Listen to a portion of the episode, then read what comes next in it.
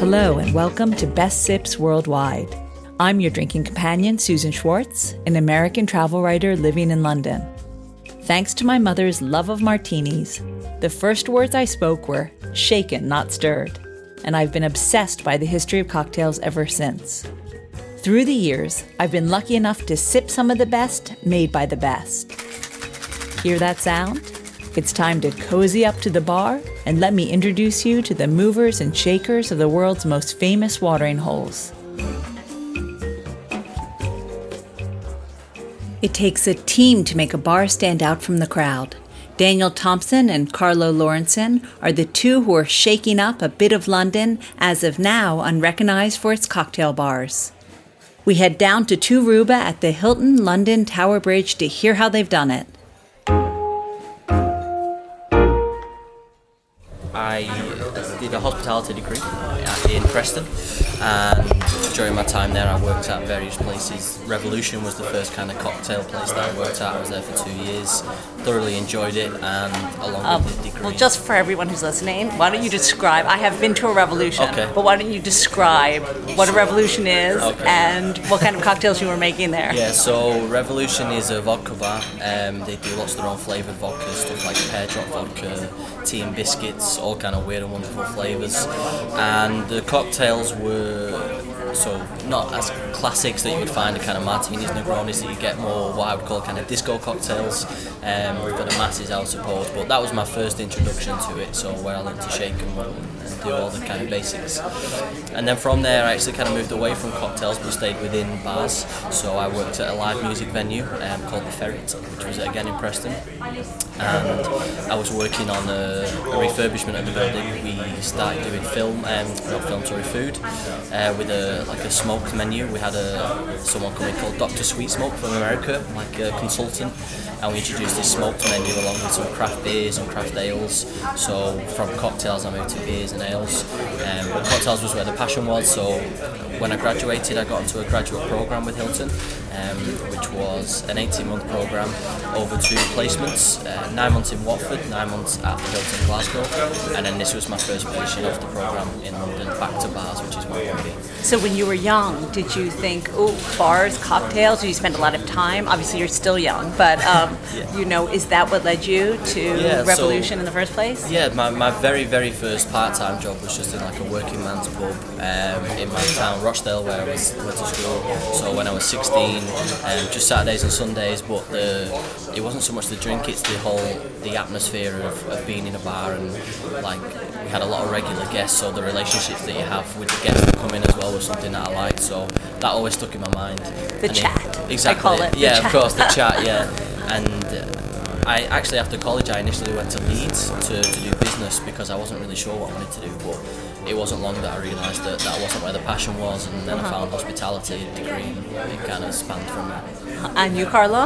Um, Who from well, Venice, one of my favorite Venice, cities in the world. From Treviso, exactly. So Oh, it's a- Treviso, which I like as well. Uh-huh. Nearby Venice. So I um, got my um, hotel and management degree in Treviso as um, a bartender. Uh, I've been working here, just finished school uh, here in London.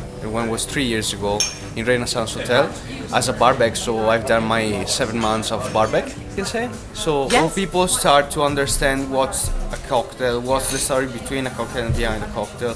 So people start to, uh, you know, um, to improve, increase their uh, knowledge about drinks and drinking. Mm-hmm. Uh, thanks for us. Because I go to Venice a lot. Yeah. And- but I don't find that Venice is a real cocktail hub yet. No. That's why, and, and No. you would think that's where the tourists are. Yeah. You know, that would be up Only here. the big hotels, uh, yeah, Well, they have the Aperol, which, yeah. you know, and the, obviously the Bellini, which was born there. Yeah. But, you know, it's really interesting to hear that someplace that's outside Yeah. of Venice Uh, is, Venice is- yeah. is a little more, um, I guess, creative or starting to create. Yeah, that's Maybe true. I don't know why Venice uh, is not so, uh, if I can say, mixologies as Treviso because Venice, you know, is a multicultural, multi, um, I guess when everyone goes there, they just want the classic, but Yeah, literally the so, two yeah. drinks, Go a Bellini to Cafe Floriana, have a coffee, listen to music, or have a Bellini or, have- a spritz. right, or an. Aperol, and that's right. That's it. Yeah. And so, um, when you came to London, was where Uh, after going back from Treviso? Yeah. So How come you decided to come back here? Uh, I don't know because I was uh, bored about you know stay. I mean I love my job, so I was bored to stay in that small town and say, okay, I want to try to be someone in my life. So why don't restart from London again? So I decided to come here again. So I'm here since the 18th of uh, mm, January of this year. Here And- TwoRuba. yeah, no, not in TwoRuba. I Uh-huh. was working in a small gym bar in uh, Soho before. Okay. And after I decided to, to say, well, now I'm gonna try to bring at Hilton my CV and see if someone is gonna answer back. So Danny answered me back like in two days, said, I wanna have an interview with you and a trial shift. So come here and start working here with him. And he as well decided after I think a month to give me the position of head bartender here at Hilton because he believed me. He believed in me, so here we are. I And mean, how do you here at TwoRuba? How you know it's London is such a cocktail place right now. Um, you know every bar wants to differentiate themselves from another. And how do you guys work together to make that happen here? I mean, you know, there's there's definitely different areas of London that have this boom of cocktail cultures, and I think actually London Bridge probably isn't one of those areas.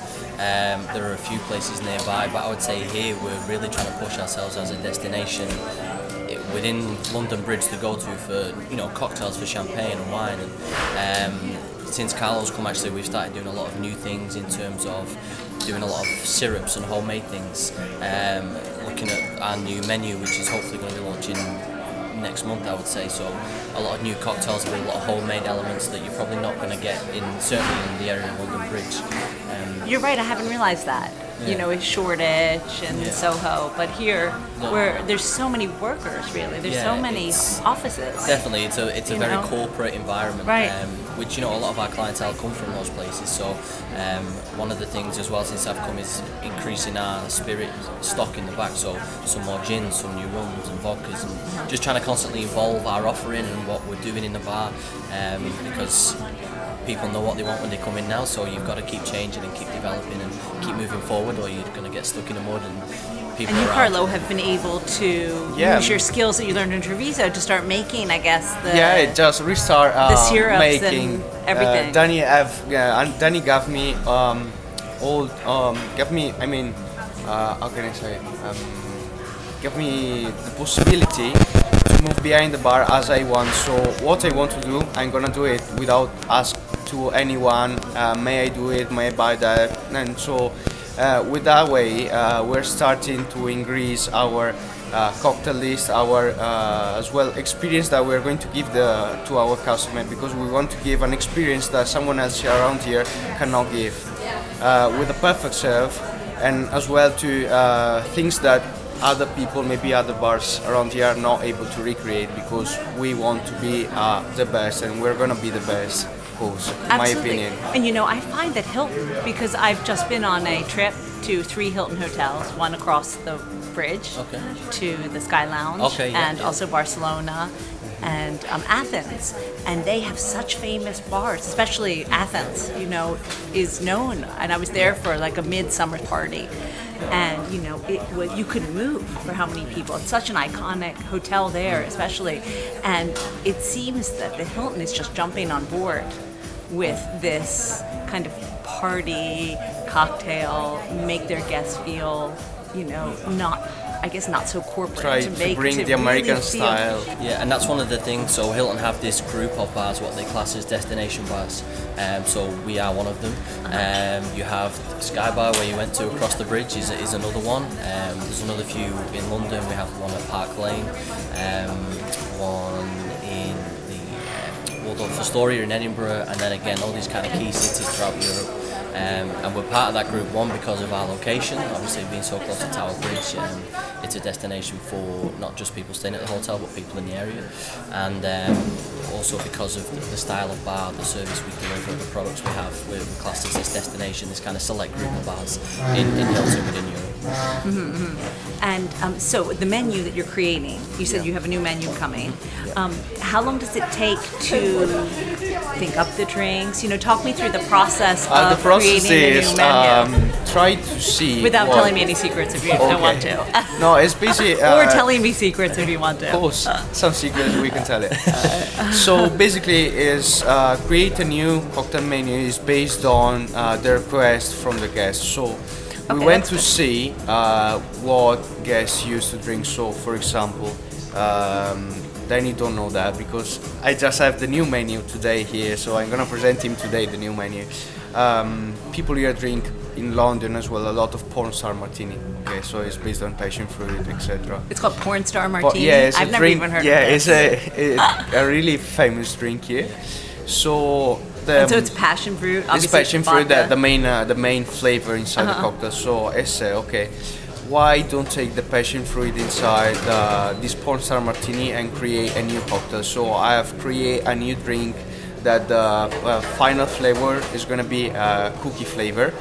And I call that drink the Dirty Mother because you know porn star martini. I want to give a, an absolutely strange name, so Dirty Mother, Uh-huh. based on uh, um, butterscotch schnapps, passion fruit, uh, thick cream, and uh, and vermouth. So it's gonna give at the end all this ingredient mixture is gonna give an like a biscuit, a cookie taste. So Is this the first you've heard of this? It is, you know, and, you it's it's exactly what I want because my my expertise isn't in the, creating the cocktails and stuff. It, being the bar manager, it's a, it's a different role. As much as I like to get involved with that side, we'll sit down and we'll have a look at the cocktails. That's where because I know how good Carlo is at his job, Uh-huh. I can leave him to it and he can come up with this amazing menu. Then we can sit down and say, okay, let's make this. Well, why don't we change this or add this or take this away? Well, So- talk me through a little, as bar manager, what you what your role is here, because we, we kind of know what bartenders you're creating and all that, and because we don't interview that many bar managers, so it's it's interesting. Yeah, I mean, so so here, you know, the the main thing for me here is looking after the team. So we have um, 12, 12 people, floor staff, bartenders, um, and we have uh, a day and an evening split because we have two different styles of service. Really, during the day it's corporate. We have a lot of meetings and business meetings and, lunches, and then at night around five, six o'clock we kind of drop the lights. We have these gold curtains that come around music comes up and then it's more of this kind of party atmosphere so it's managing the day-to-day operations it's making sure the team have what they need to do their job as best they can and it's also planning ahead so we know what we're doing this week but we need to know what we're doing in three months time as well. So we're already looking at things for christmas.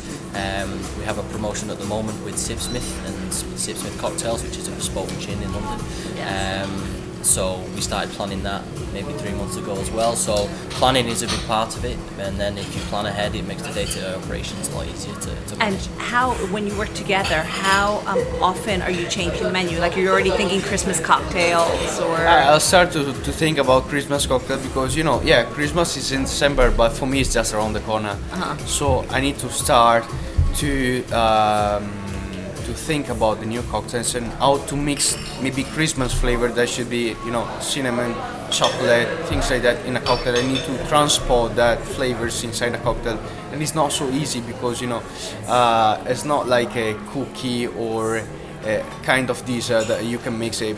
You need to transport that in an alcoholic version, and you have to have, of course, a good taste and you know.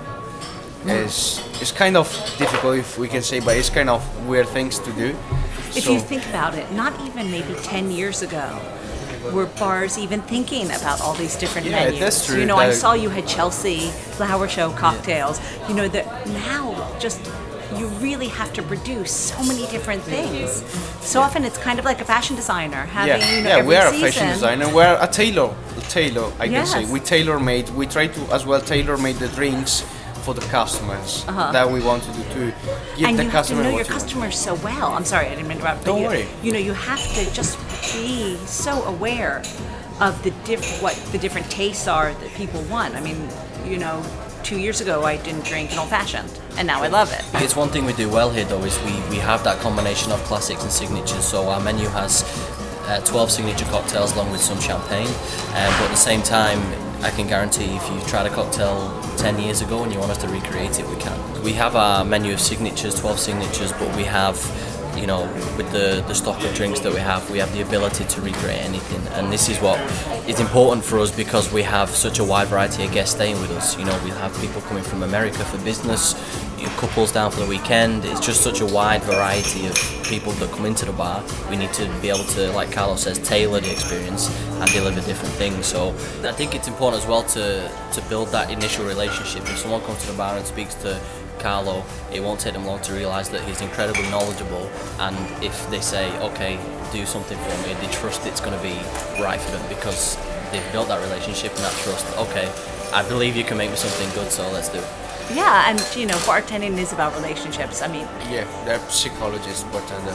First of be bartender, you have to be a psychologist. did you realize that when you were going into it? Yeah, no, that's true because you know uh, maybe you can know the life of other people, but people just want to speak about that because they're mm, really stressed about that. So they're coming to have a drink, but first to have a chat. So the drinks come in a second place, in my opinion, if they're staying at the bar, of course. So it should be that you're coming to me because you just have a discussion with your husband, okay?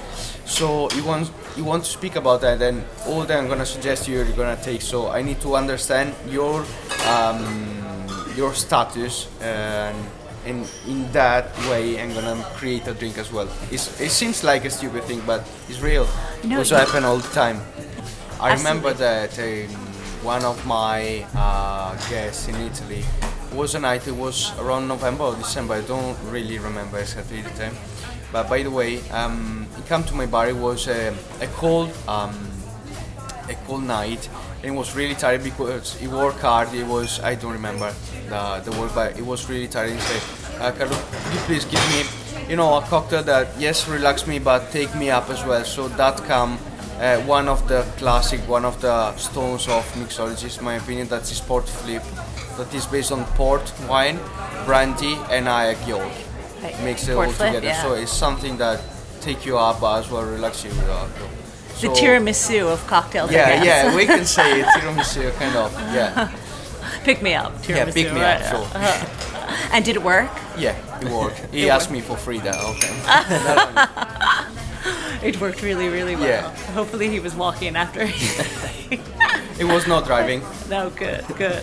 And I can't wait to try one of your cocktails. Sure. All right. Thanks so much. So thank you very much.